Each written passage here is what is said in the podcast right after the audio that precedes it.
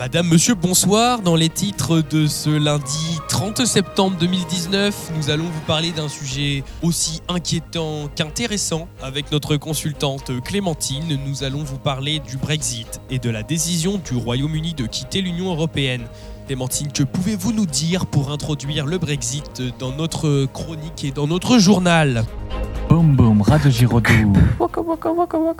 Eh bien, le Brexit est la décision du Royaume-Uni de quitter l'Union européenne. Mais que signifient ces mots, Noah? C'est un mélange des mots british et exit. British euh, qui veut dire britannique et exit qui signifie quitter. Donc euh, quitter les Britanniques. L'Union européenne est donc un groupe de 28 pays européens liés par une alliance politique et économique. L'idée est de former un espace homogène avec son propre parlement qui réglemente le commerce, les transports, etc. Il faut payer pour en faire partie, mais en échange, on obtient des subventions et surtout l'accès au marché unique européen. Tout à fait Clémentine. Le Brexit s'est passé en conséquence d'un référendum britannique voté le 13 juin 2016. Il a été ordonné par euh, le Premier ministre de l'époque David Cameron. Maintenant, nous avons Boris Johnson au pouvoir. La volonté de quitter l'Union européenne est venue principalement du parti de droite Le UK Independence Party. Et de certains membres très en vue du Parti conservateur. Ceux-ci pensaient que faire partie de l'Union européenne était contraignant en termes d'immigration. En effet, ils ne souhaitaient pas recevoir d'étrangers dans leur pays et ils pensaient aussi que faire partie de l'Union européenne était contraignant pour les droits de l'entreprise. Ils ne voulaient plus payer les frais d'adhésion à l'Union européenne. L'une de ces campagnes marquantes était une série de bus qui portait le slogan Nous payons à l'Union européenne 350 millions de livres par semaine, finançons notre NHS. à la place. Ce qui est totalement faux, puisque finalement, en un an, ils ne payaient même pas cette somme à l'Union européenne. Le NHS. étant le système de santé du Royaume-Uni. Pourtant, il a été prouvé que cette affirmation était fausse. En effet, les partisans du Remain comprenaient beaucoup de députés du Parti travailliste et du Parti conservateur, la plupart de grandes entreprises britanniques et même l'ex-président des États-Unis, Barack Obama. David Cameron, le Premier ministre qui avait ordonné le référendum, a mené la campagne et il a démissionné dès le résultat, ne s'attendant aucunement à celui-ci. Il voulait continuer de bénéficier des avantages commerciaux du marché unique européen, avantages que nous détaillerons plus tard dans la chronique, des subventions agricoles et scientifiques et de la main-d'œuvre immigrée. Clémentine, qu'est-ce que vous pourriez nous dire par rapport au marché commun construit en 92 Eh bien, donc le marché commun facilite l'échange libre de marchandises, de services, de monnaie, qui a été rendu encore plus facile avec le passage à l'euro, bien que les Britanniques n'ont pas adhéré à ce passage à l'euro et gardé leur monnaie, le livre sterling. Cela veut dire qu'on n'a pas besoin de payer de taxes chères à l'importation ou de se procurer un visa pour travailler dans un autre pays européen. L'objectif de ce marché commun était de créer des emplois et de stimuler le commerce. Pour bien faire marcher ce marché commun, il fallait créer les règles pour homogénéiser la qualité des produits. En effet, d'ailleurs, ces détraqueurs disent qu'il y a trop de règles contraignantes et inutiles qui empêchent les pays individuels de bien gérer leurs affaires. Sans les visas, par exemple, il est plus difficile de diriger l'immigration. C'est aussi plus difficile de faire du commerce avec les pays hors Union européenne à cause des régulations strictes de commerce qui imposent un prix de vente unique aux pays non membres. Mais comment les Anglais vont-ils quitter l'Union européenne? C'est une question à laquelle personne ne sait vraiment répondre parce que le Royaume-Uni est le premier pays à essayer de quitter l'Union européenne. Cependant, vous avez peut-être entendu parler de l'article 50 qui définit le processus de départ. Le Royaume-Uni a donc déclenché l'article 50 le 29 mai 2017 et selon les directives, le pays a maintenant deux années à partir de cette date pour négocier son départ. Les discussions officielles du Brexit ont commencé le 19 juin 2017. Cette date est donc aujourd'hui largement dépassée et tend à être dépassée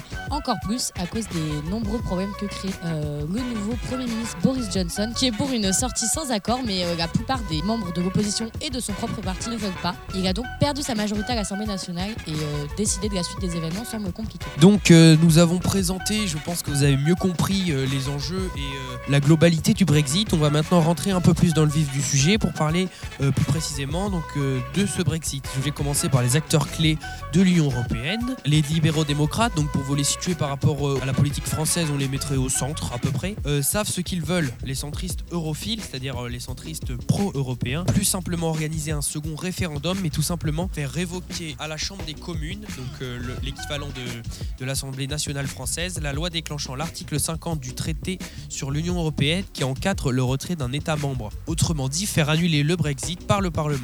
La dirigeante des Lib Dems, Joe Witz Swinson, occupe une position désormais centrale dans le jeu politique puisque d'une part elle incarne le mieux la frange de l'électorat britannique favorable à un Remain malgré le vote de 2016. D'autre part, son parti n'est pas loin de faire jeu égal dans les sondages avec le Labour. Donc moi je vais vous présenter les acteurs clés pour le Royaume-Uni. Alors euh, les acteurs clés qui sont encore euh, en fonction ou qui jouent encore un rôle majoritaire ou ceux qui ont euh, joué un rôle dans, cette, dans ce Brexit.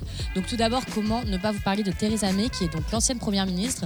Elle soutenait la campagne de Remain avant le référendum, mais elle fut contrainte d'ouvrir la marche au Brexit parce que c'est ce que le pays veut. Elle est devenue Premier ministre après que David Cameron ait démissionné. En 2019, ne parvenant pas à faire adopter son accord de retrait du Royaume-Uni de l'Union européenne et ayant dû repousser la date du Brexit et devant faire face à une sorte de défiance au sein de sa majorité, elle quitte la tête du Parti conservateur. Elle démissionne ensuite de sa fonction de Première ministre à la suite de l'élection de Boris Johnson à la tête de son parti. En effet, euh, à la démission de Theresa May du poste de Premier ministre anglais, c'est donc euh, Boris Johnson, nouveau leader euh, du parti de Theresa May euh, majoritaire à la Chambre des communes, qui prend ses fonctions. Le premier rôle revient depuis moins de trois mois au nouveau Premier ministre Boris Johnson, ancien maire de Londres et principale figure conservatrice ayant défendu le Brexit lors de la campagne de 2016, le fameux bus dont vous parlez Clémentine tout à l'heure. Et d'ailleurs son idée, et c'est lui qui a donc parcouru les campagnes anglaises avec ce slogan.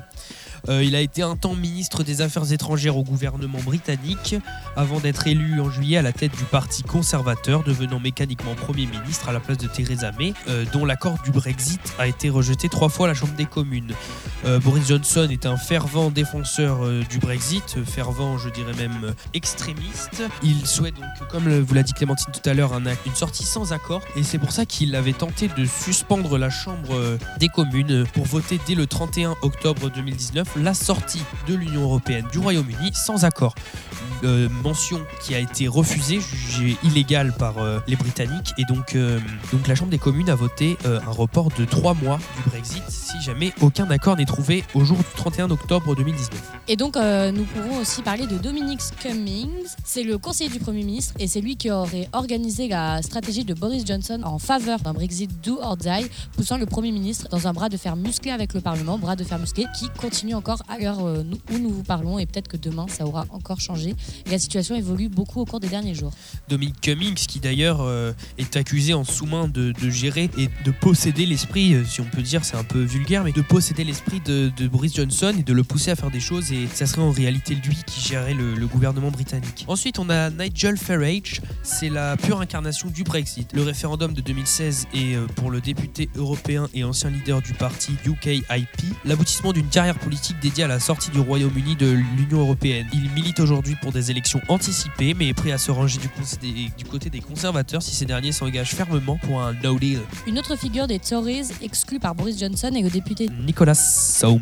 Euh, membre de la Chambre des communes depuis 1983 et ministre de la Défense sous John Major. Ironie de l'histoire, pour ce poileur du Parti conservateur qui a déclaré avoir voté contre Boris Johnson le cœur lourd, il est le petit-fils de Winston Churchill, l'idole actuel du Premier ministre qui lui a même consacré une biographie remarquée. On peut aussi noter la démission du secrétaire d'État en charge des universités, de la science et de la recherche, qui n'est autre que le frère du Premier ministre Joe Johnson. Il s'est ainsi déclaré déchiré entre la loyauté à l'égard de sa famille et l'intérêt national. Mais son retrait est logique euh, quand on regarde euh, les idées europhiles qu'il revendique. Une autre démission est celle de la ministre du Travail et des Retraites, Amber Wood, qui a claqué la porte du gouvernement en dénonçant un assaut à la décence à la démocratie de la part de Boris Johnson. Elle est députée depuis 2010 et ministre depuis 2015. Elle fait partie des plus europhiles de son parti.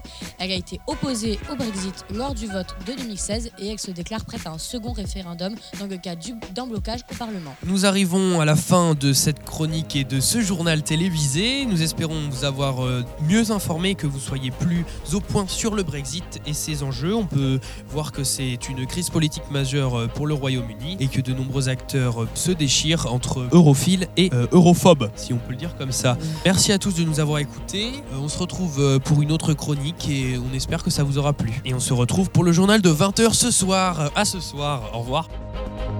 Boum boum, Radio Giraudoux.